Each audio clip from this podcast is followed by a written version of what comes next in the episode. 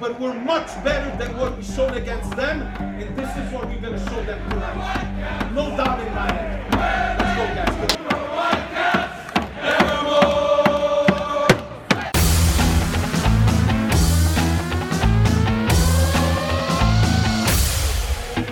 You're listening to the 90 Plus Podcast. Here's your hosts, Ben Righetti and Sebastian Pereira.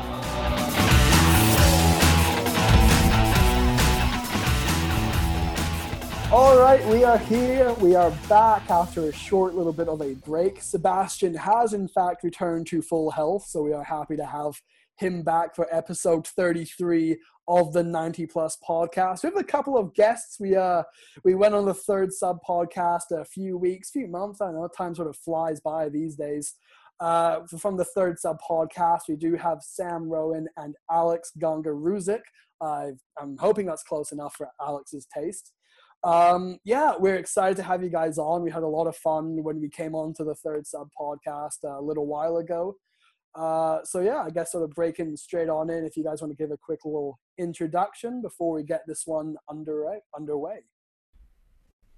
I guess I'll go first here. Um, I think Alex might be AFK or unavailable at the moment. But first of all, thanks guys for uh, having us on. It was a pleasure to have you guys on. We had a ton of fun, and so immediately we were like, "Hey, let's let's go give another crack at this at some point." Now it's the off season. There's different subject matters to talk about, but albeit still really interesting. Got some transfer targets. Got you know the end of the MLS playoffs upcoming here with MLS Cup. Uh, really enjoy your guys' work, and uh, I think you know there's probably a good amount of kind of carryover between our two listener bases.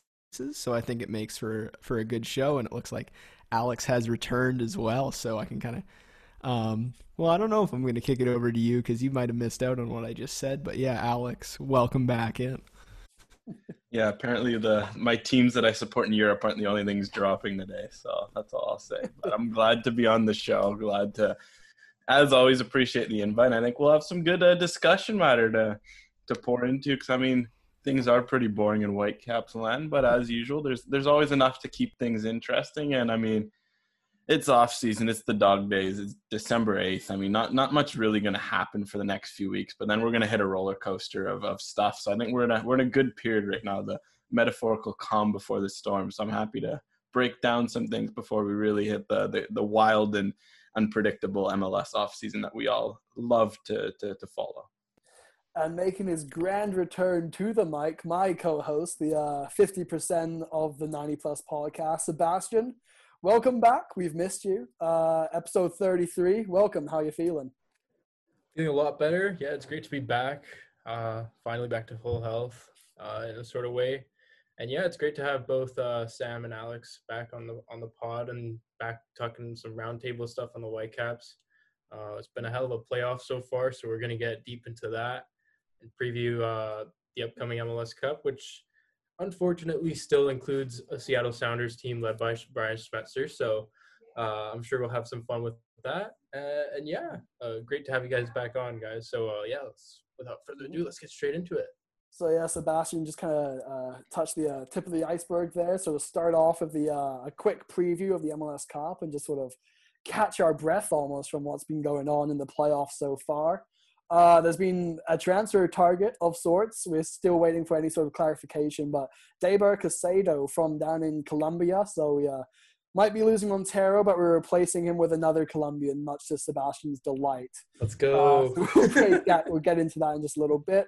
Uh, bringing back our one good, one bad segment. We're kind of going to take a look at the season as a whole rather than just a single game. So it's uh, yeah, so definitely, you know, I'm sure I was talking to Sebastian before. There's definitely a few more bads than goods out there for uh, picking, but you know what? We uh, I'm sure we can pull something together, and we'll grade this season as well. Uh, news coming out today: Alphonso Davies he tied for the Lou Marsh Award uh, with Chiefs guard Laurent Duvernay Tardif.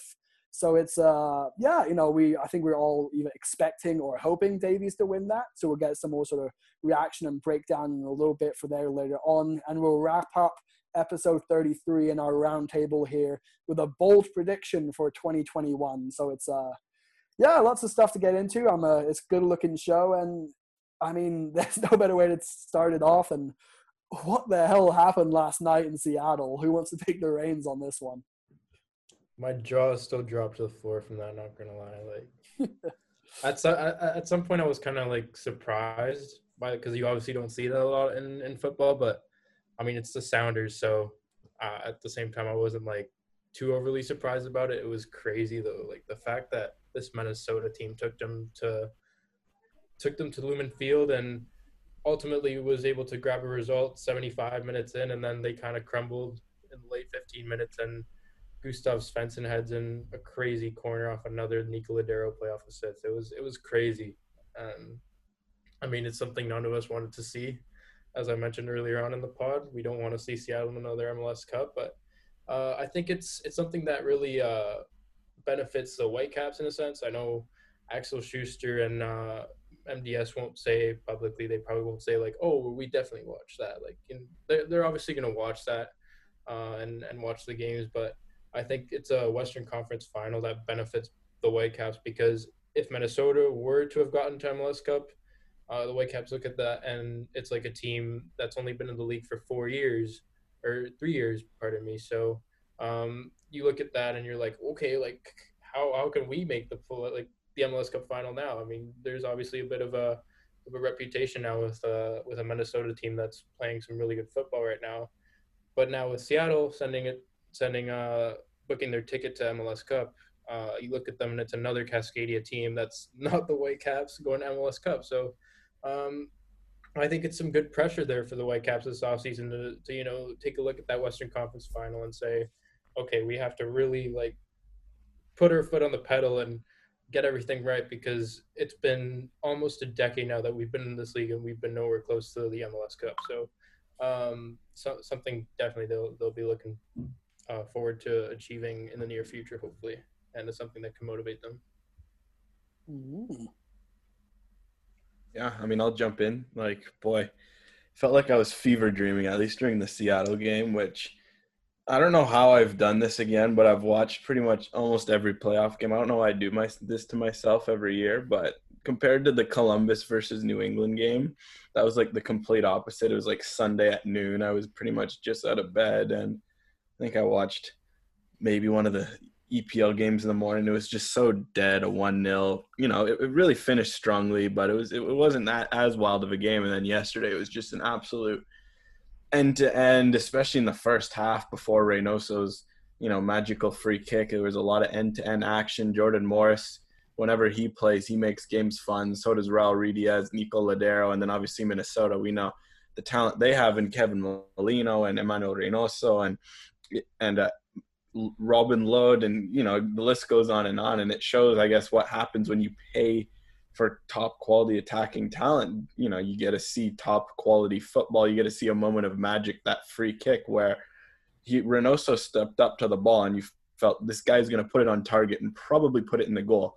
You think about many teams out there in the league. If you look, want to look at the Whitecaps more specifically, since we are on a Whitecaps podcast, is there anyone that you can see stepping up in a moment like that and putting a goal in? Not now. I'm not on this team. Maybe when Pedro Morales was here, maybe 20, 2016 Pedro Morales could hit that free kick. Maybe Cristian Techera. Aside from that, they haven't had many players in their history.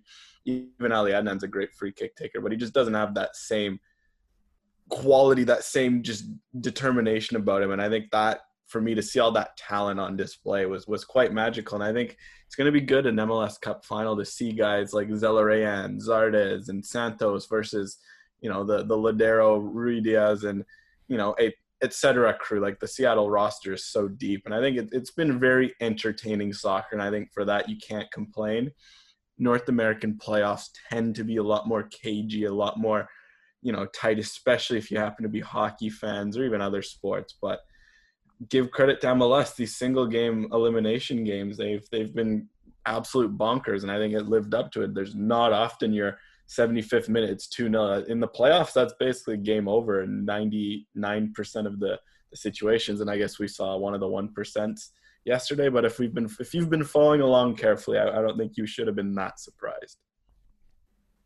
Yeah, I'll just add my two cents. Um, watching both those matches, thinking back on them, I think as as much as crazy stuff has gone on during these playoffs. Two of the most complete rosters in the league are the ones in the MLS Cup final. So it's like at the end of the day, the cream of the crop does sort of rise to the top. And that the Seattle Minnesota one was weird because you had like four set piece goals essentially and the other one was kind of a a second chance, second phase opportunity. It wasn't necessarily like just wonderful build up, but they've you know Seattle found a way to get it done. And I was sitting there at no point in the match did I you know think that Seattle was out of it or that it was the result was out of the question because it's just the kind of team they are right? Guys you know they have those clutch performers and it's just not something we're used to in Vancouver but it's it's something they're very used to in Seattle. And I'm, I'm very excited for this MLS Cup final because I think Columbus is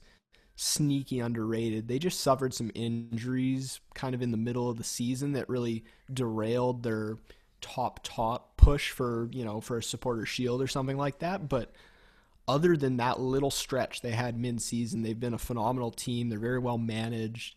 And I mean, the same can be said about Seattle. They started off a little slow. MLS's back wasn't so great, but you know, they just patched up those little holes in two very, very complete squads. And then to kind of talk a little bit about what Sebastian mentioned. I think it's positive for the Whitecaps that they're. I think if they'd seen Minnesota make the MLS Cup Finals, you kind of go, "Oh, we're just a couple pieces away from potentially making MLS Cup." And when you look at Columbus and Seattle, it's a it's a different model. It's just that you know, as we talked with Manuel he's the real philosophy from ownership all the way down like resonates throughout those organizations. And it's been this long process of kind of building towards that. And albeit i mean columbus has had some issues in terms of possible relocation and stadium and things like that but at least on the football ops side two great examples of how to run a franchise. So um, yeah, very excited and uh, hope everyone enjoyed those matches. I, I certainly did, albeit as Alex said, two very different styles. I mean, I was kind of dozing in and out for a bit of that uh, Columbus New England one because the the Revs, their big stars, just I mean, they had some moments, but it wasn't the same magic, and that I guess that was a bit of a shame not to see. But yeah, that's kind of summarizes my thoughts. Uh, I will give Sebastian a lot of credit because he called this exact MLS Cup final but you know, with a couple of weeks left in the season, he said guaranteed he guaranteed Columbus was coming out of the East. So you know, it takes a big man to put a guarantee on an MLS Cup playoff team. Hey man, uh, I I honestly never sleep on the crew. And just to go back to Sam's point of how they're such an underrated team, the fact that this team has such a good identity, like from ownership uh, to the bottom of the, of the playing style they have down there, it's insane. Like obviously they had their their relocation problems and the whole save the crew movement was a big part uh, of of essentially motivating them to make MLS Cup this year as well. Um, and now it's basically savor the hashtag savor the crew, uh, which we're all doing right now. um, but uh, I think their playing style is so nice because they just had they've had an identity for so many years, and the fact that there's been a lot of turnover in terms of roster movement, player movement. This team is not the same team that made MLS Cup uh, under Greg Berhalter in 2015. Um, you had Kei Kamara, Ethan Finlay, uh, Justin Meram were the big guys uh, for Columbus in that season, and now you're still able to have that same system, but have players like Gyasi Zardes, Lucas Zelarayan, Pedro Santos, a young winger who's uh, really improved this season, Luis Diaz. Um, it's just incredible to me that you can you can have that same type of soccer identity and apply it to different players. And that just goes to show that the scouting department is so important nowadays in the market as well. So um, big props to Columbus. I, I, love their team. I love the way they play. And uh, I think it's going to be a really good final. I really do. I think it's definitely one of the better matchups we could have gotten um, out of the two conference finals. Uh, so we'll do a quick round, give uh, some predictions here. Because uh, again, I agree with all of you. I think it's going to be an absolute barn burner. Seattle, you know, they can play lights out football at a moment's notice. Columbus, again, another complete team. You know, it's difficult anywhere in the entire organization to find some uh to find a couple of flaws in there. So again, hats off to the two of them. My, if I was a betting man, which I'm not, uh, but I would I would put money on Seattle I just I know it's in Columbus. Uh, I just think, I mean, we saw the way that Seattle elevated their game the last 15 minutes. I was talking with Sebastian before we started recording. You know, it's so, I don't say rare, but it's just special to watch a team elevate its game, uh, rise up, you know, season on the line, at home, semifinals, and just to see, you know, 2 0 down with 15 minutes, that should, and, you know, Seattle had, I don't want to say some unlucky bounces, but, you know, there was uh, the goal that got called back because of the foul. Uh, there was a claim for a penalty that maybe could have been, but it was decided against. They hit the post there once or twice. So, you know, it just kind of seemed like maybe it was, you know, we're finally going to see a changing of the guard in the West. But, you know, they've stuck to what they've done for years now, their identity, what they're known for. Uh, and they came through. And so, again, just seeing a team elevate like that, I just think that that I, I, can't, I can't see a team in the MLS stopping them. So I'm, I'm I don't know about score, but I think Seattle uh, is walking away on Saturday with the crown. I mean, bold, very bold. I mean, I'm not going to go much bolder. I'm going to take Seattle three one. I just think as you know, bullish as we might be on the crew, there are some cracks there. I mean, New England also like had a pretty disappointing game and they still were within a last minute kick of potentially equalizing and throwing everything in the wrench. You know, I, what I like about how Seattle plays is how efficient they are, how ruthless they are and if if Minnesota wasn't going to knock them off with a 2-0 lead, I don't know what will. And what Seattle has in their advantage is they played in a final last year. Not only that, they have the exact same coach, they have the exact same core those guys know how to win. You look at guys on Columbus. I mean, I think uh, uh, there's still a few holdovers from that 2015 MLS Cup finalist team, but obviously Caleb Porter, he, he did win that that MLS Cup just as a Portland Timbers coach, not as a as a Columbus coach. So I feel like playing at home, the last game of the crew, the occasion will get to them, and I just think it's Seattle's to win in that case. But not gonna lie, I, I would root for a Columbus victory at home in the last game at at that stadium. You know, especially after surviving by the, the skin edge of their teeth from becoming Austin FC or whatever that was going to happen to them had they departed. I think it would be a great story and it would be very, you know, story storyboard esque. But we have to remember it's MLS. Stories go to die in MLS, and unfortunately, as unpredictable as things are, something like a Seattle victory almost feels inevitable.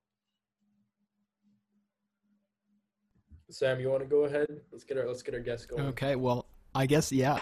I'm I'm gonna have to do it. Um, I'm I'm taking Columbus. I'm taking the crew, and you know, obviously there's some reservations, and if any of my uh, my friends and colleagues, but if I'm gonna try to make a case, I think that one of the first things I look at is realistically who Seattle has played during these playoffs you played an LAFC team without some of their best players and that has just been in disarray all year. You played an FC Dallas team that has some quality but wasn't necessarily in the top echelon and then you played a Minnesota team who to be honest I didn't rate that highly and I'm I'm a little salty because I picked against them twice and they won two matches. But I just don't know if that's not the murderer's row of opponents. You didn't have to face Portland, not that Portland was particularly terrific, but you didn't have to face SKC, which I think would have presented a big challenge, albeit they didn't perform that well either. But it just it seemed like a kind of easy road, and as much as I think the one thing that really worries me though is the so comfortable at the moment.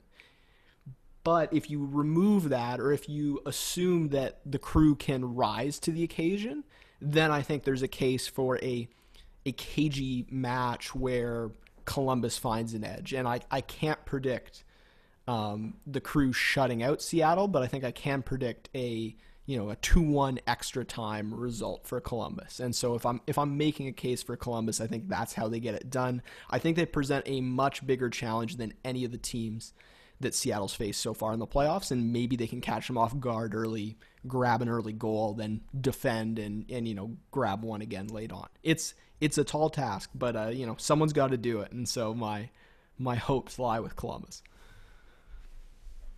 Uh, okay, so I got I got kind of a, a little bit of a deciding pick here, uh, going into Ben's prediction, but um, I don't know. It's a really tough one to call because it, it really is probably one of the better MLS Cups we've had in recent years.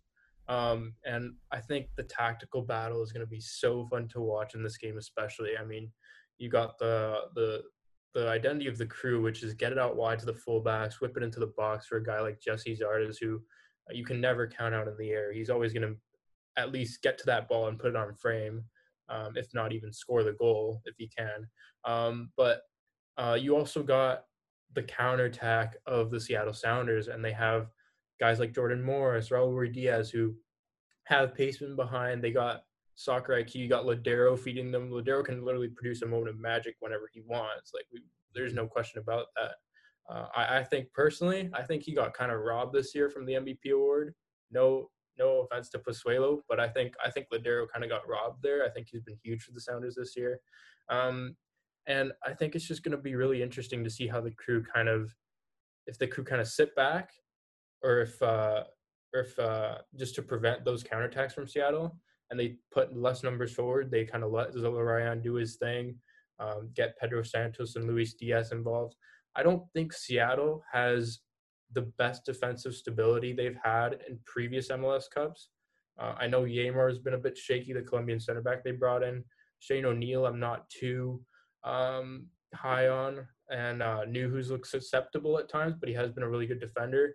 Uh, Alex Roldan playing in his first MLS Cup, uh, possibly. So I don't know. I'm I'm a bit skeptical of that Seattle back line, but I do think Seattle's going to come out with the win somehow. Uh, as much as I want Columbus to, you know, make make it through and you know get Seattle off their crown, um, I, I do want I, I do think uh, Seattle's going to win it, and I think this could even go to a penalty shootout. I'm going to predict a two-two, um, and and maybe maybe Seattle clinch it on penalty kicks or something like that. I think it's a really tight game for sure. Any defenders going in goal for the penalties, or just keeping it normal? I mean, it'd be nice, you know, to see another defender going that. I wouldn't mind that at all. I, I loved it the first time around, so might as well see it again. I want to see Jonathan Mensah in goal. That'd actually be sick. I think he'd be a bit, he'd, be a decent goalie. He, yeah. He's a bit he isn't I don't know he's a, he's a bigger guy. He's a I don't know how good his jumping would be, but I definitely just would want to see him in goal. Who are you taking on the Sounders side then? You got your Columbus pick, but what about the Sounders pick? Shane O'Neill. okay, okay without much without much hesitation, I'll say. But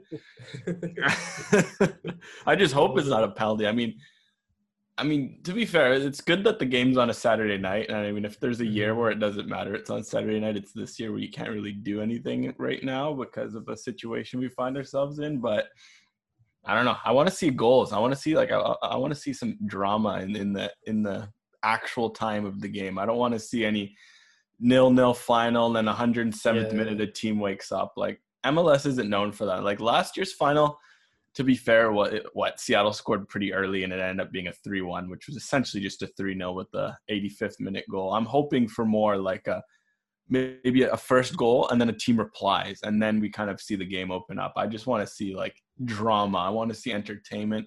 And I think that would be a good way to wrap up this 2020 season because there's been a lot of drama. So I don't know if I even said my prediction, but if it my prediction's three one, I think that would be a good score line if it was a one one and it turns three one when the game opens up. So fingers crossed. Fingers yeah, crossed. Ho- hopefully it's KG. So uh, yeah, so three of us going for Seattle.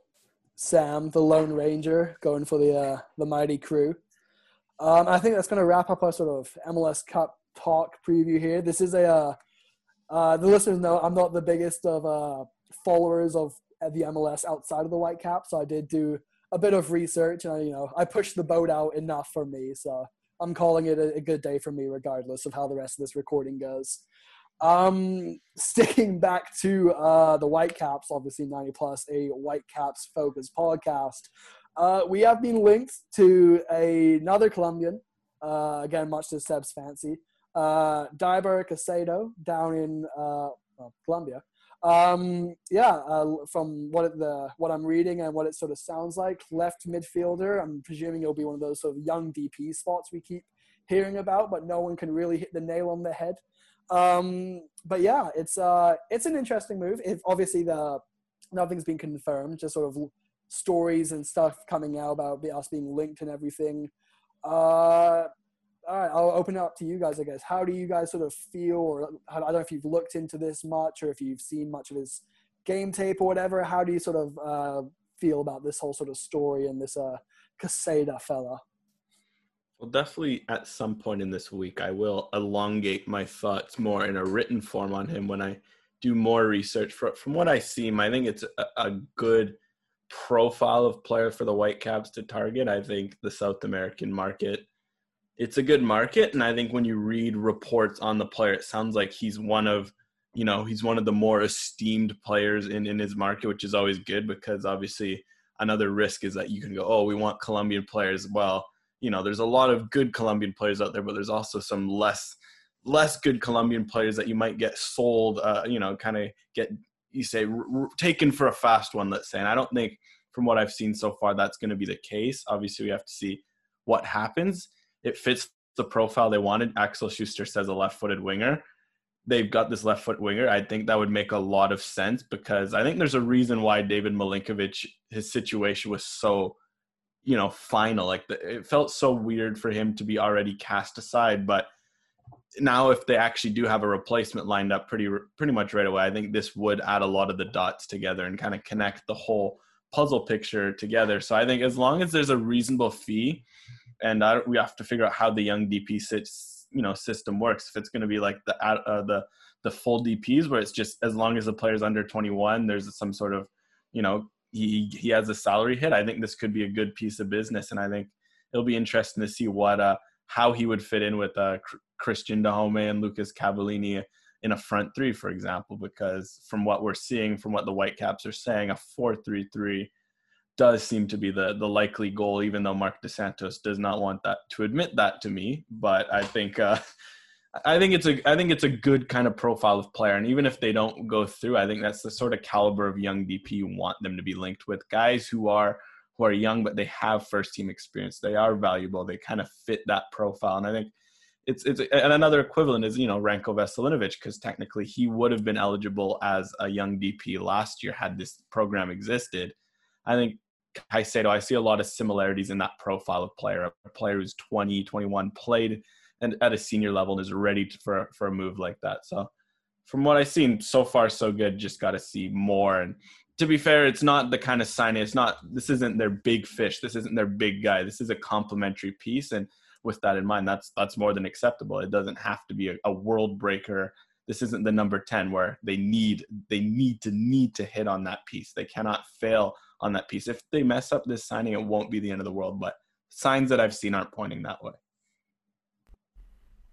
I'll add my two cents to this. Um, a little bit conflicted right off the bat because I think the the not the underlying numbers, really the the front facing numbers in terms of just goals and assists output over the last couple of seasons not necessarily jump off the page impressive but then you hear from a guy like Peter Galindo who's in the know with South American football and he rates him pretty highly it seems overall like the reputation and and profile is a good one especially at just 20 years of age so I think it's fine so long as you know Whitecaps fans treat it like as Alex said, something similar to Ranko. You're bringing in a guy with first team minutes experience, a good reputation, a good profile, and you have to view it as, you know, these aren't finished products. You need to coach them up and get them prepared to produce in an MLS level. So I think as long as it's viewed in in that sense, it's positive. It's just, it's always a question.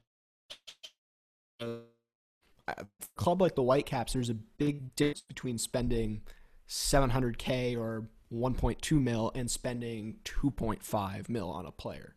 Like for other clubs, you know, TFC might just cough at that and oh, you want 2.5, we'll give you 2.5. But for the Whitecaps, the, those dollars and cents they make a difference. That's the reality. And so I think as long as the price is right, it's a you know it's a project worth taking on. But with a guy like Janio Bikel, I mean, Alex and I talk about this a lot. We we still don't know exactly how much the Whitecaps paid for him, and it could have been a really, really good deal or a massive overpayment, depending on the reports you hear and the reports you read. So uh, that's something that I'll be keen on. And as you guys mentioned, I think they'd have to pay some kind of compensation to Nashville if they wanted this player. And maybe Nashville, rather than, you know, taking some money will say, "Hey, well, we'll, we'll offer you a singular a similar deal." And they were in the playoffs. They have some top players. I would think that at least on a surface level, unless you really want to live in Canada and in Vancouver, that Nashville overall would be more attractive right now. But that's just me. I, I don't know. And it'll be interesting to see if anything more comes of this. There's also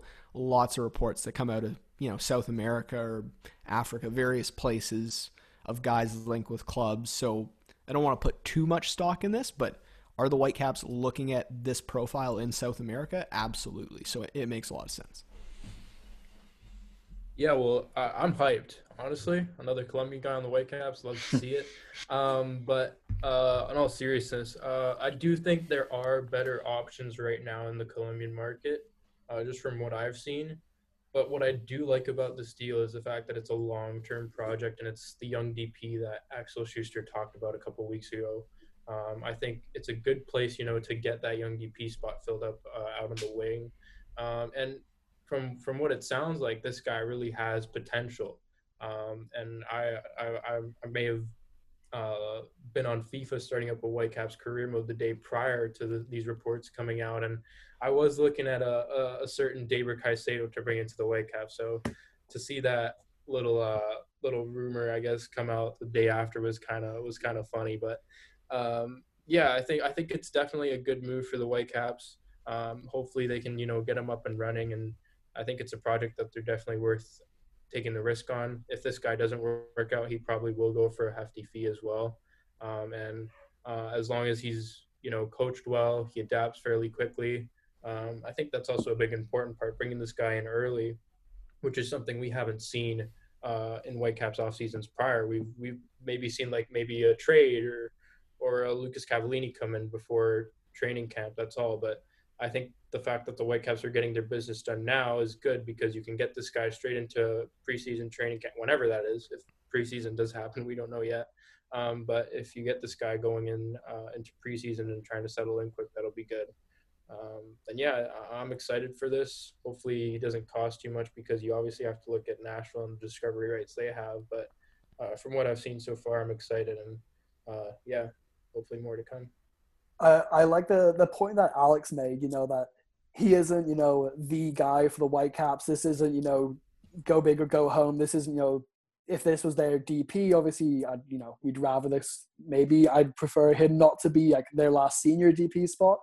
Um, but yeah, no, like Alex said, you know, it's if they do mess this up or it doesn't quite work out the Whitecaps way, it's not the end of the world. We've seen, you know, countless of these types of, you know, of South American uh, wingers and, you know, supposed playmakers come into the Whitecaps and you know they struggle to uh, get their feet they struggle to gain minutes and then you know a year later you forget you know they ever existed and they're gone off the face of the whitecaps planet um, and again, I'm not saying this is going to be the case with Caicedo. I, I don't know. I've, I like to be optimistic. Um, but at the same time, you know, like Alex said, it's it's it's not do or die. It's you know a player that they can bring in and if he helps out the team, if he becomes a starter, if he develops well and he becomes a long-term project, that's great. The scouting department, they did their job. Uh, you know, kudos to them. But if not, then you know what? It's a kid that we tried out, we got his feet wet, didn't quite work out. Maybe can move on, develop his career somewhere else, and he can be on to bigger and better things. And that opens up another spot for the Whitecaps as well. So I think – uh, yeah, no, I, I think it's a, it's a good looking sign. And again, if this uh, does come around in the next day or two or a couple of days and we can uh, get those discovery rights from Nashville, I think it, he could be a real nice addition to the, uh, the squad here. Scouting department is very interesting because this is really like, as we mentioned countless times, this is Axel Schuster's first full off season. Last off season, you know, he, gets hired in mid November he kind of hit the ground running. The Whitecaps physically had to bring in guys just to fill warm bodies in a sense. And while most of their signings that Axel Schuster ended up making, you know, most of them are going to stick around. Most of them, you look at them like guys like Bikel, Owusu, Veselinovic, Dajome. Those are, you know, those are core pieces that are going to stick around for a while. But now this is the first offseason where they've had supposed scouting infrastructure. You know, they've got the four cornerstones. They've been working on it for over a year. I'm very curious to see how this this signing pans out to see okay is this going to be proof that the whitecaps are starting to build up a cohesive process like Sam mentioned earlier, that idea of building a, a front down cohesive process, or this is this just another agent signing? Is this a kind of just throwing stuff at the wall and seeing what sticks? And I, that for me, that's the biggest thing I want to watch is, you know, is this going to be an example of them taking a step forward, or is it this just going to be kind of a shot in the dark? Yeah, so I think we're all we're all relatively on the same page about about this prospect, but I, I think something that has been rattling around in my head at least is it when you look at young internationals that the Whitecaps have brought in during this regime in air quotes. So over the last two seasons, you've got Inbeom, you have Ranko Veselinovic, and you have Joaquin Ardaiz for lack of anyone else. And so I think as much as it's great to talk about players with potential, with the profile, the question has to be at the same time you know, are you set up to get the most out of these players and to help them achieve their potential? And that's not saying that the Whitecaps aren't capable of doing so, but with the amount of kind of dysfunction and chaos over the last two years, they haven't been able to do that. So my concern with guys of this profile, not necessarily that the Whitecaps can't get the most out of a player like this, but they've yet to demonstrate that ability. And so that's just always a caveat. It's like, yeah, great, he has potential, but someone's got to help him realize that it doesn't just happen by itself. Um, we can kind of, I don't know, I've got a segue here that can kind of work. One white cap a little while ago. Some of you may uh, remember him, Alfonso Davies. Uh, he was uh, just a young kid with a bit of potential. Uh, big news coming out today. He is uh, he tied for the Lou Marsh Award. Uh, we said it earlier in the show with uh, Kansas City Chiefs guard Laurent uh, Duvernay Tardif. Um, I I think we all wanted to see him win outright, uh, and I know there's a sort of discussion of uh, if not now, then when? You know, the season that he had uh, you know, how much more does he have to do to win this award? And I know obviously he's young and he's got a long, you know, glorified career career ahead of him. And uh, I'm sure there's going to be an opportunity in the near future where he is able to claim this prize. But I think we all would have uh, liked to see 2020 cap off in a in a Davies victory with the Lou Marsh. And again, you know, he tied. He's still, you know, it's not like he lost it or anything. He's still, you know, his name will be uh, shared up there. But I think it just kind of takes away some of the uh, the lore I think that some of us were hoping for from uh, the announcement today. Well, I mean, he's won three trophies as a 19 year old. Um, now 20, he's now 20, but like as a 19 year old, Champions League, Bundesliga, DFB Pokal. What else do you want? Like, do you want him to win the World Cup at this rate?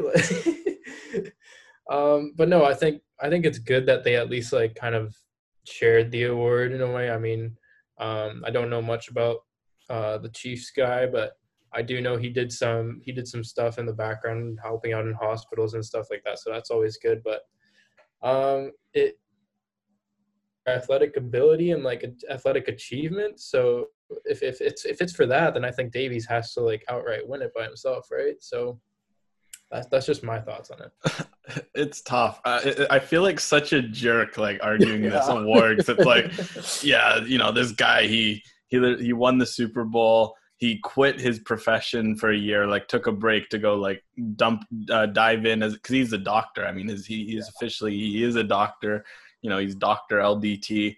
He took the risk of okay, I'm not going to play football. I'm not going to get the you know get the money that coming with that provides, especially as like coming off a Super Bowl when I'm instead going to go help out in the hospitals in my home province of Quebec. That's massive. You can't, you know, you can only respect the guy for doing that. That is a pretty impressive year, but unfortunately, the the, the Lou Marsh Award isn't a humanitarian award. It isn't an award of, you know, it isn't an award of that sort of scale. It, it, the definition of the award is based on athletic achievement, and there are just looking back, there is no precedent for for someone like LDT winning the award. I mean, some people have pointed out Terry Fox as a, a, comparable. For me, that isn't. He literally ran a marathon every day for a year. That's pretty, you know, if we want to talk about athletic achievement, that's absolutely mind boggling. But, you know, Alfonso Davies, in terms of what happened on the on the, the actual you know field of play, it just it, it, no one was close. I mean, from a pure uh, athletic standpoint, LDT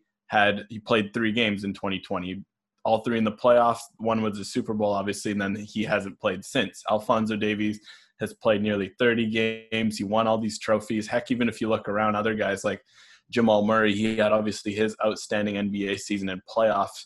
I could see consideration for that. And, and elsewhere, it's just as long as the Lou Marsh is an is an, a trophy for athletes, I did, or, or athletic performance, I think it unfortunately must go for someone like you know Alfonso Davies. I see Sam shaking his head. I'm interested what he what he has to say on the matter. But I think LDT should be recognized for what he did, just maybe in another way other than the the Lou Marsh. But you know what? I think this maybe this was the fair way to to award it because either way you would have had people on the either side of the pendulum. Okay, Alfonso should have won it or LDT should have won it. Maybe this was the fair way to go, but if anything, I think there's there's flaws in the voting process that need to be exposed. I mean, I don't think anyone knows even how the voting process works, and apparently there's a lack of West Coast representation on the panel, for example, and all of that needs to be worked out. But that's just kind of how I feel on the the whole award thing. I just think, based on the way it's defined, Alfonso Davies for me. Classic PR move. Yeah, so I have I have one question before I get into this. Uh, is it like would Duvernay Tardif's uh, regular season in 2019 play in at all, or is it supposed to be no. strictly calendar? It's calendar year. achievement. It's every year. It's in December. It vote every year December the voting, okay. so it doesn't change. Well, so then I'd make my I don't know who won it last year, but I'd make my argument that uh, Duvernay Tardif maybe should have won it in 2019 because I mean, I guess you guys you guys maybe aren't you know the biggest football fans, but I mean not you take away all the humanitarian stuff, the fact that you know he returned to Canada to be a doctor during COVID.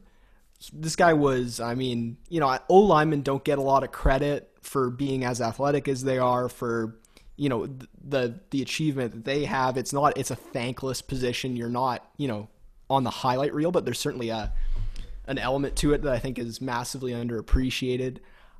I guess I kind of have to agree with you guys in the sense that, you know, if it's only based on 2020, although he did win the Super Bowl and played terrifically in the playoffs, I mean, this is a guy that's probably at his position at guard, one of the top five guards in the NFL. And it's also a guy who went to, I think this is really significant, he went to university in Canada. Like he played Canadian college football at McGill. Not a lot of guys play Canadian college football and then go perform at an all pro level in the NFL, let alone win a Super Bowl, let alone do it on what very well could be a team in the midst of a dynasty. I mean, if he was on the Chiefs this year, they're you know tied for the best record in the NFL. They could very well be on the road to winning a second consecutive Super Bowl. So I think certainly, and, and the point about East media is really good. I mean, NFL carries a lot more weight, especially on the East Coast. And, you know, depending on who's voting for this thing, the the respect level for people would say like I'm sure there's some media personnel that would go, oh, well, like winning the Bundesliga doesn't matter. They would only think that the Champions League is important. Now, that's not an opinion we hold, but that's certainly an opinion that some of the people vote hold. And they, I think I'm in a relatively good position to kind of comment on both sides as a big fan and follower of sports cut out again. Yeah, okay. i am gonna, gonna, take over. I'm gonna take over here. I'm gonna take over.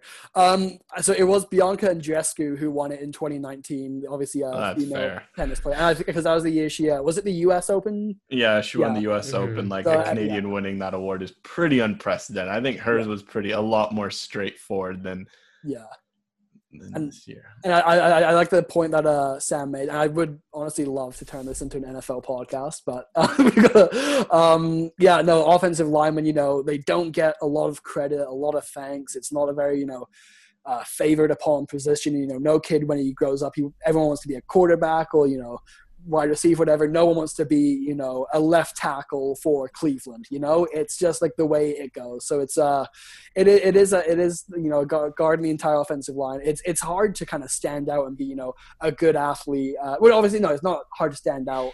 Um, I'm kind of spiraling here. Um, I feel like you know I'm trying to. It's hard to like stand out and be like the number one athlete in a country uh, in a position such as that. You know.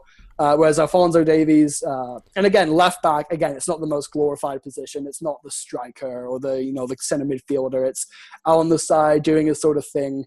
Uh, you know, both obviously Davies won the Champions League. Uh, LDT won the Super Bowl. You know, they both have you know big accolades to their names. And uh, yeah, I, I, I, I'll piggyback on what Alex said. I feel like kind of a jerk saying you know that this guy who you know set aside millions of dollars to like help save lives in his hometown. I don't want to be like that guy doesn't deserve recognition and you know these accolades and stuff. But yeah, it's it's it's touchy and uh, yeah, I I do still think that outright it should have been Davies, but I'm I'm not upset that uh, LDT got this recognition.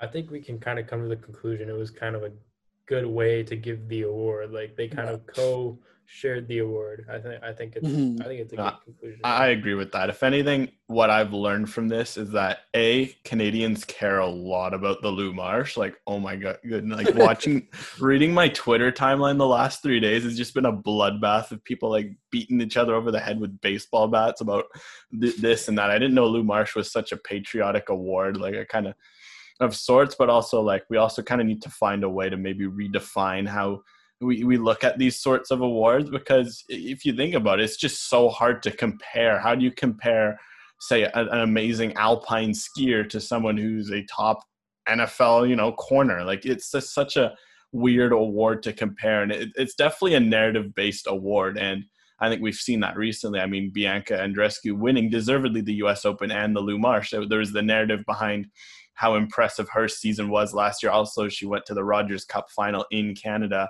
and then this year, obviously, the narrative between, behind Alfonso Davies going and starting a Champions League and, and, winning and contributing to that team, that team that won five trophies. And then, you know, obviously, LDT with what he did, the narrative of winning the trophy, uh, winning the Super Bowl as a doctor, leaving, you know, leaving the sport. It's just, it's a narrative driven trophy, as most are.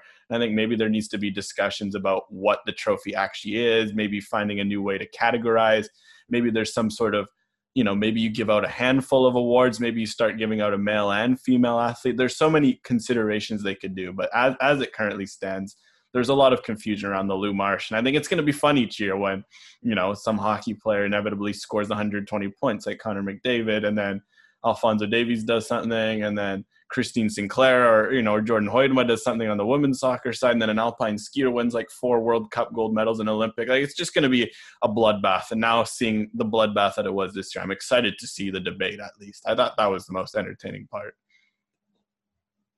Fair enough. Um, I think we are sort of a little bit pushed for time here, so we'll uh, scoot along. So I think we can conclude we're all happy that you know it was a tie, and we're okay with that. You know, the first Whitecaps ish tie of 2020. You know, we'll uh, take that on our chin and move on um, to our one good, one bad segment. Obviously, we usually do this after uh, Whitecaps win or draw, so just wins. Um, but yeah, it's uh, so we're gonna go around. Uh, we'll, we'll each give our one good and one bad before moving on, and give a, a grade for the season. So, um, if anyone uh, does anyone want to start, or should I uh, take the reins here, or anyone jumping out of their I'll seat. let you take the reins as the host. We'll so, let you start. sounds good. Um, so yeah, so the uh, one good. Um, we'll start off with uh, in years past, especially with Robbo uh, in charge, a lot of fans were sort of upset and angry at the fact that not a lot of young players were getting opportunities, specifically Canadians. You know, there's only three MLS uh, teams in Canada, uh, and you know the Whitecaps weren't developing and uh, contributing all that much to the national team. And I think, uh, especially this year, I think that narrative's kind of been put aside. I mean, Thomas Hasal stepping up, Theo Bair, Michael uh, Baldisimo, uh, you know, I can go on and on.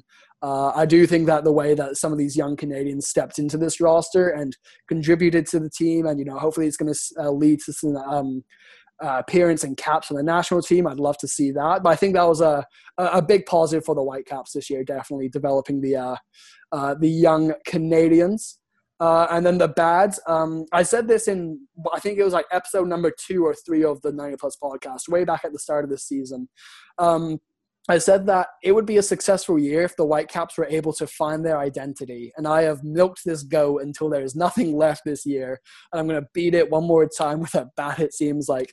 You know, it's uh, Axel Schuster in the uh, year end press conference. He says he wants the club to, he wants the club to be a team that gives youngsters chance. Uh, MDS, uh, he kind of struggled for most of the year to find a formation and a style of play. And Again, it seems like a 4 3 3, which is something we've hardly played at all this year. It seems like that's going to be the move maybe for 2021. It's difficult, and obviously, you know, the pandemic didn't help, and, you know, it's, it was a bit difficult bringing in players and being down in Portland, but the identity crisis it does continue. And i did say that was going to be like the one determining factor for me. You know regardless of what happened on the field i'd be happy if they could come away from the season with that. And they uh, they failed to. So from that i'm giving them a, uh, a c plus. They improved from last year for sure but there's still a, a lot of work to do. And i think they're able to do it but it's you know they've got to go out there and do it. So yeah those are my uh my three. Anyway, well, yeah. putting a lot of yeah, I don't know. I feel like a, a lot of our points are going to be rather similar. I feel like Yeah. across the board. I mean, mm. I'm looking at goods as a whole over the whole course of the season. I mean, I guess it was good that they ended up winning more games this year than last year. That's always good. You can't complain, obviously, about that. But I tend to agree on the fact that they've built, they started to build a core. So kind of to pivot off what you said with the young guys, I think it's good that you're heading into this offseason and you know most of these young guys and core players are going to stick around. You look at guys like Daniel Bikel, Leonard Owusu, you know, Erik Godoy, Maxime Crepeau, Jake Nerwinski, Lucas Cavallini, Cristian Dajome. There's a spine there. And it's, you know, it's been obviously since Marc Dos Santos and it's been a giant reshuffling of the deck in terms of players and all that. And it's just nice to have an identity on the field because as we've seen, you meant or not identity because I wouldn't call it an identity yet, but it's nice to have a spine. Sorry, because you know there there still needs the muscle, they need the organs, they need the the skin over top of this body. But first, you need the skeleton for for the body to to, to walk, and it's just good to see them finally put some of those pieces in place and keep them around. It you look at the roster; they're only going to have to make a few changes this offseason, and that's good thing because when you have to make so many changes, your life gets so much harder when you have to, okay, I have to hit on eight or nine signings. Well, this offseason, they realistically need to hit on one signing and bat above 500 on uh, uh, or four or five. That's progress.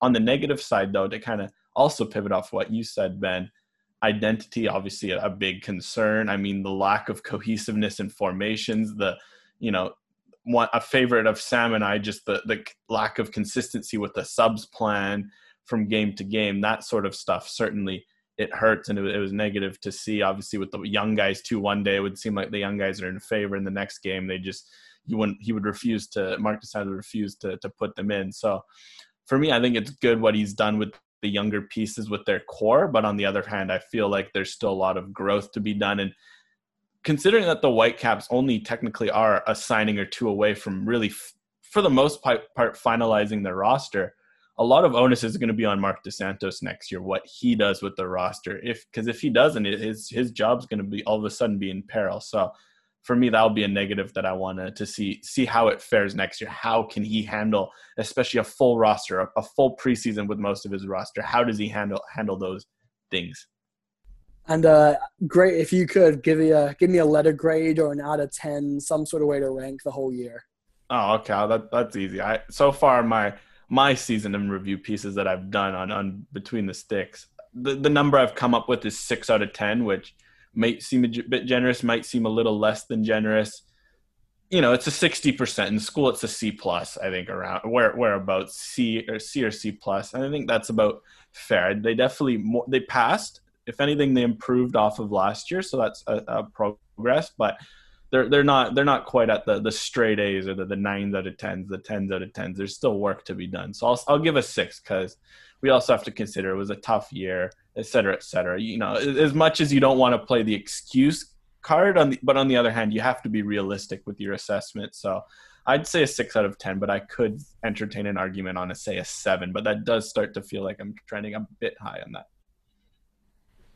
Okay, well, I guess I'm I'm basically going to riff off of what you guys have talked about, and with you know slight variations of of similar ideas, I guess. And so for the, backhanded compliment, but I think it's a point worth making. The good news is that the Whitecaps were without two of their players for a decent portion of the year. Max Crepeau only made four appearances. Erik Godoy only made 12 appearances, only 10 of those at center back. So I think there's a case to be made there that if you looked back at the start of 2020, those are two of your most important players. You were missing them for a decent chunk of the year. So when you look at the standings, you look at where you finished, and then you look at that, you kind of go, okay, well, that makes sense. If we'd been missing those two guys, we can we can understand why our chances would have been less to be a, a competitive playoff team. So I think that's positive if you're if you're trying to put the the optimist union spin on it. On the bad side, rather than just kind of talking generally, I think it's it's one player in specific that I found the way he was dealt really disappointing, and that's Theo Bair. I'm concerned that you know, especially if if Freddie for some reason is to come back next year if Tosaint Ricketts is sticking around, if the Whitecaps add, you know, some wing players. Mark likes to add those kind of inverted wingers that serve as a second striker. Where is the room for Theo Bair to get minutes next year? I just don't see a path for him to get the kind of minutes he needs to grow. And so we've been putting out uh, articles on 86 Forever talking about who we think should stay and go or or head out on loan in 2021. And I made the case that I think Theo should go out on loan or Theo should explore his other options because I'm not sure he's going to get the minutes in Vancouver. And that's concerning because this is a prospect, much like we talked about the transfer targets. These are guys you want to, they have potential, but you want to help them reach it. And I'm just concerned that the pathway is becoming less and less clear for a guy like Theo. So that would be bad. In terms of grades, um, it's yeah, it's it's such a mixed bag, right? I think I have to go with a with a very general C because I like to give them a C minus, but I think based on everything that's gone on in 2020, like fair enough, it was it was a messed up year for everyone. So I think you you get the little boost in grade based on based on that. But I think that you know you can you can look at the standings, you can paint a positive picture. They weren't that far away, but when you look at you know expected goals against, when you look at possession numbers, some of those other numbers, it's like, whoa, you know, maybe the record was a bit flattering. And so I think that's what drops me from a 7 out of 10 or a to that C grade, just based on some of the underlying numbers that I think made the the overall season even a little bit flattering in comparison to what it was.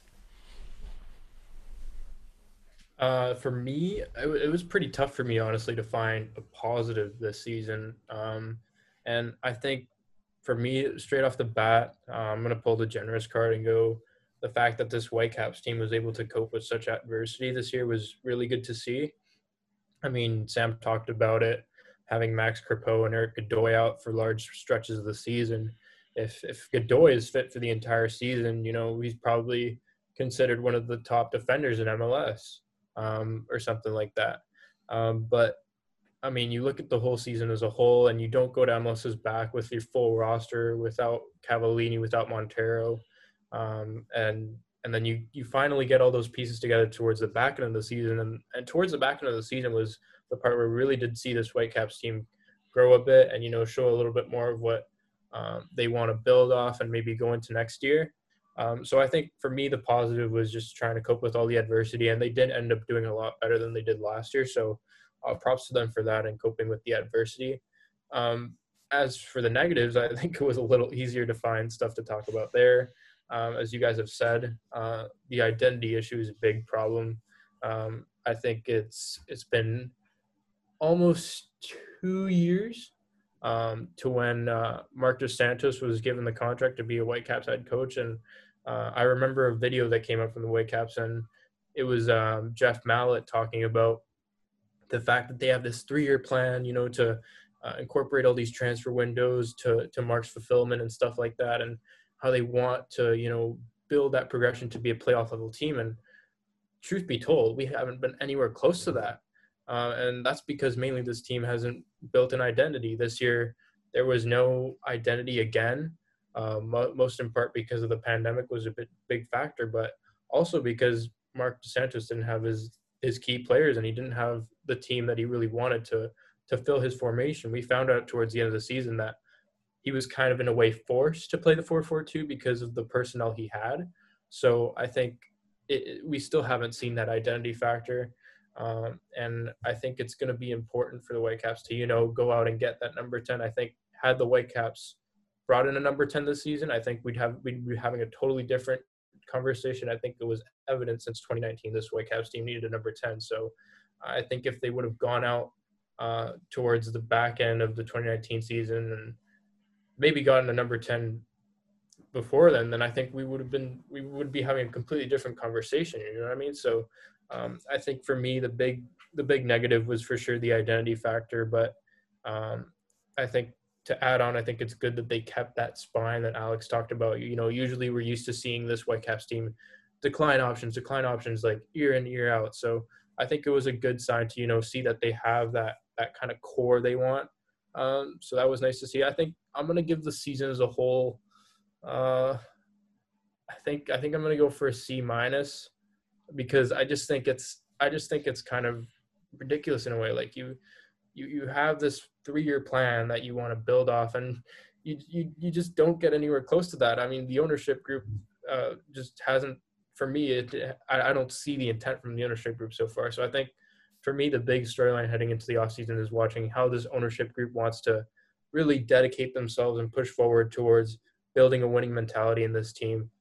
And you know, Marc Dos Santos said it himself. I want to win more than this ownership group wants to. So, I mean, it, it's I, I want to see something change around here, and I, I, I do commend the Whitecaps for the, the the the play that they were able to come up with during the season. I think they were a fun team to watch this year at times, um, but at times not so much fun because they did have those uh, wretched numbers in possession and shots on target, expected goals. So, yeah, again, another huge offseason for this Whitecaps team coming up. Well, quickly to jump in, not to cut you off, Ben, but just to kind of finish off with what Sebastian said, I think that number 10 is, again, like I, I may have mentioned earlier, it's going to be indicative of how the, the Whitecaps' fortunes are next year because you hate to be that guy saying, oh, but they, they have to spend the money. I, people have been saying that since 2010. But you know now they've they've finally we've had it in writing from an you know a Whitecaps person working on the Whitecaps uh, front office, Axel Schuster. He said it. We are getting a DP number ten. So first of all, there's the pressure, and if they get that that DP number ten, and let's just assume whatever they paid for Cavallini, that's the bare minimum that they'll go after. That that has to be. They can't be. You, can't go cheap on this. They get that guy. Things can change so much, and that's what's scary. Because if they get that guy, you look at Minnesota with, for example, with Reynoso. Those guys, they change teams. They make teams look from from awful to, to good. Look at Hany Mukhtar on on Nashville. We've talked about him. Nashville all of a sudden with him in the lineup goes from this you know USL level looking team to a team that can be among the top half in MLS and that's just one player and for me that that signing is going to really dictate how I feel about that next season. I think you look at the base of this Whitecaps roster, I see a middling MLS roster. I can see a team that maybe isn't among the worst but definitely isn't among the best.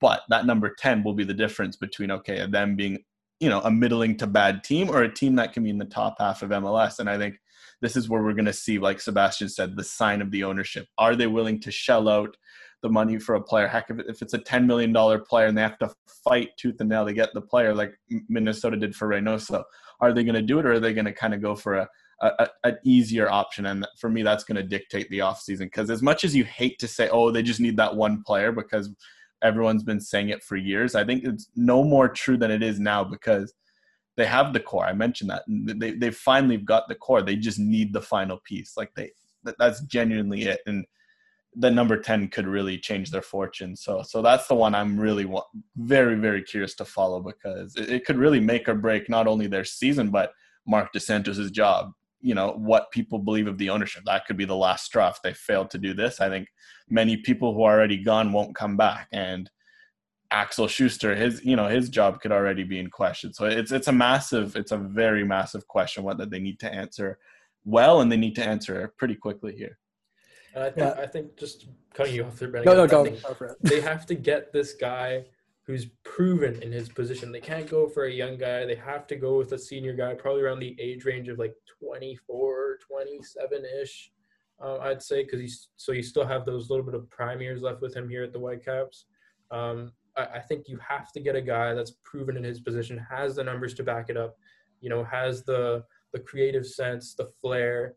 You know, it's it's such a big signing, and Alex said it. I mean, you hate to just pinpoint like a team's direction on one player, but That's how essential this guy is to this Whitecaps team right now. If they can get this number 10, get the right guy in to fit the playing style, fit the league play as well, you get a guy kind of like a Reynoso, a Lodeiro, a Mukhtar, uh, an ears past Namiron, a Valeri, you know, all those guys. There's so many guys, and it's been going on for so long where the where the MLS 3.0, 2.0 rule is like get that number 10 and get the speedy wingers and stuff like that. Like I'm I'm honestly shocked that the Whitecaps have waited this long for to get this number 10, but thankfully it's coming soon so that's a positive. Yeah no we, i think i said this when the uh, the whitecaps were playing that just awful stretch of canadian games out on the east coast and i think me and seb had this discussion uh, and we said that you know obviously i think the whitecaps have improved from those three games that we saw out there but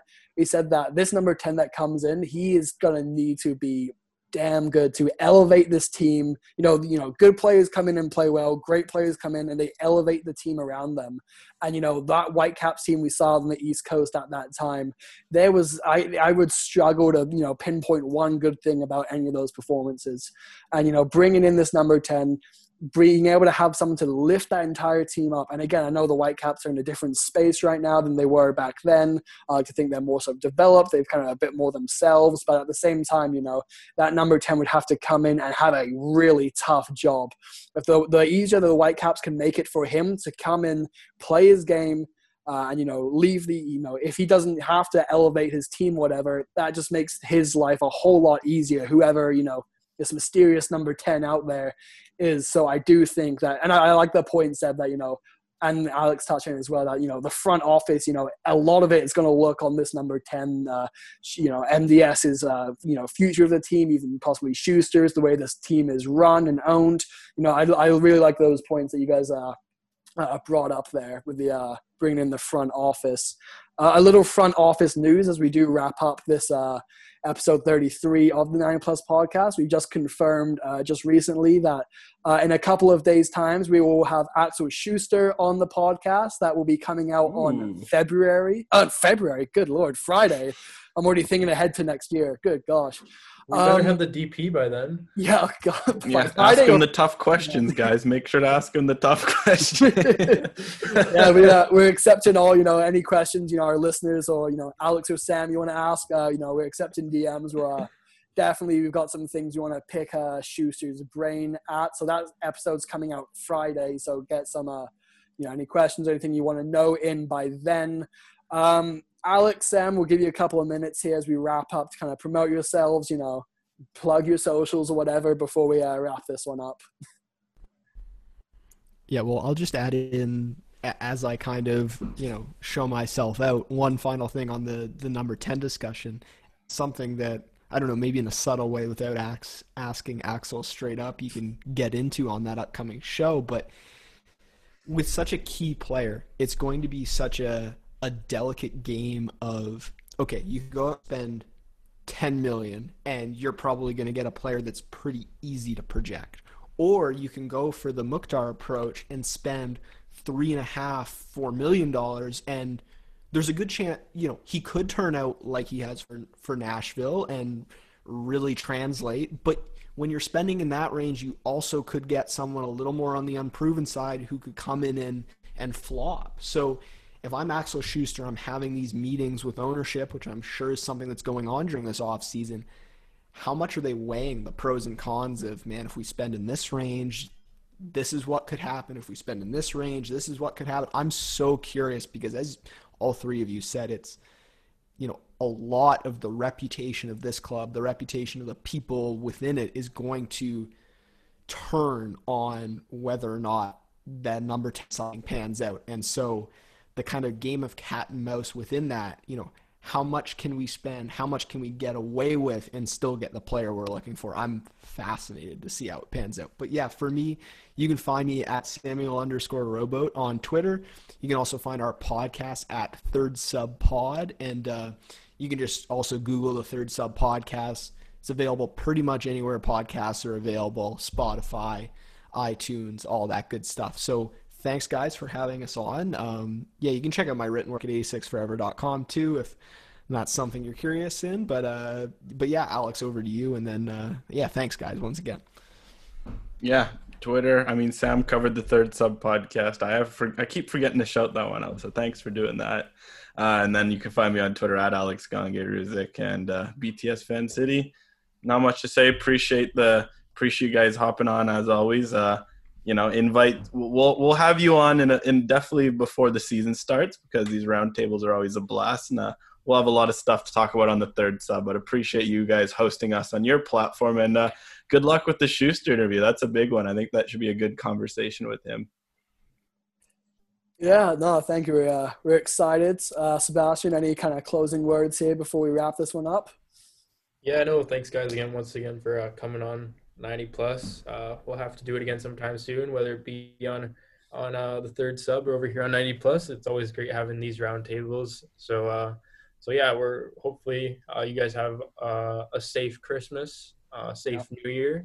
Um, and, and, yeah, to our listeners, thanks for listening. Uh, it's great to be back, getting into the flow of things, and hopefully um, the off season starts picking up a little bit here. We can we can see a bunch more signings coming in. There's also uh, an expansion draft coming soon. Uh, we forgot mm-hmm. to touch on that, but um, it's it's also an important date uh, that I kind of just remembered off the top of my head. So yeah, it's starting to pick off this off season, and yeah, we got a we got an exciting MLS Cup coming up as well. So uh, full throttle on the off season, which is great to hear. So yeah, guys, thanks for thanks for tuning in, and uh, mm-hmm. thanks to our guests for uh, coming on as well.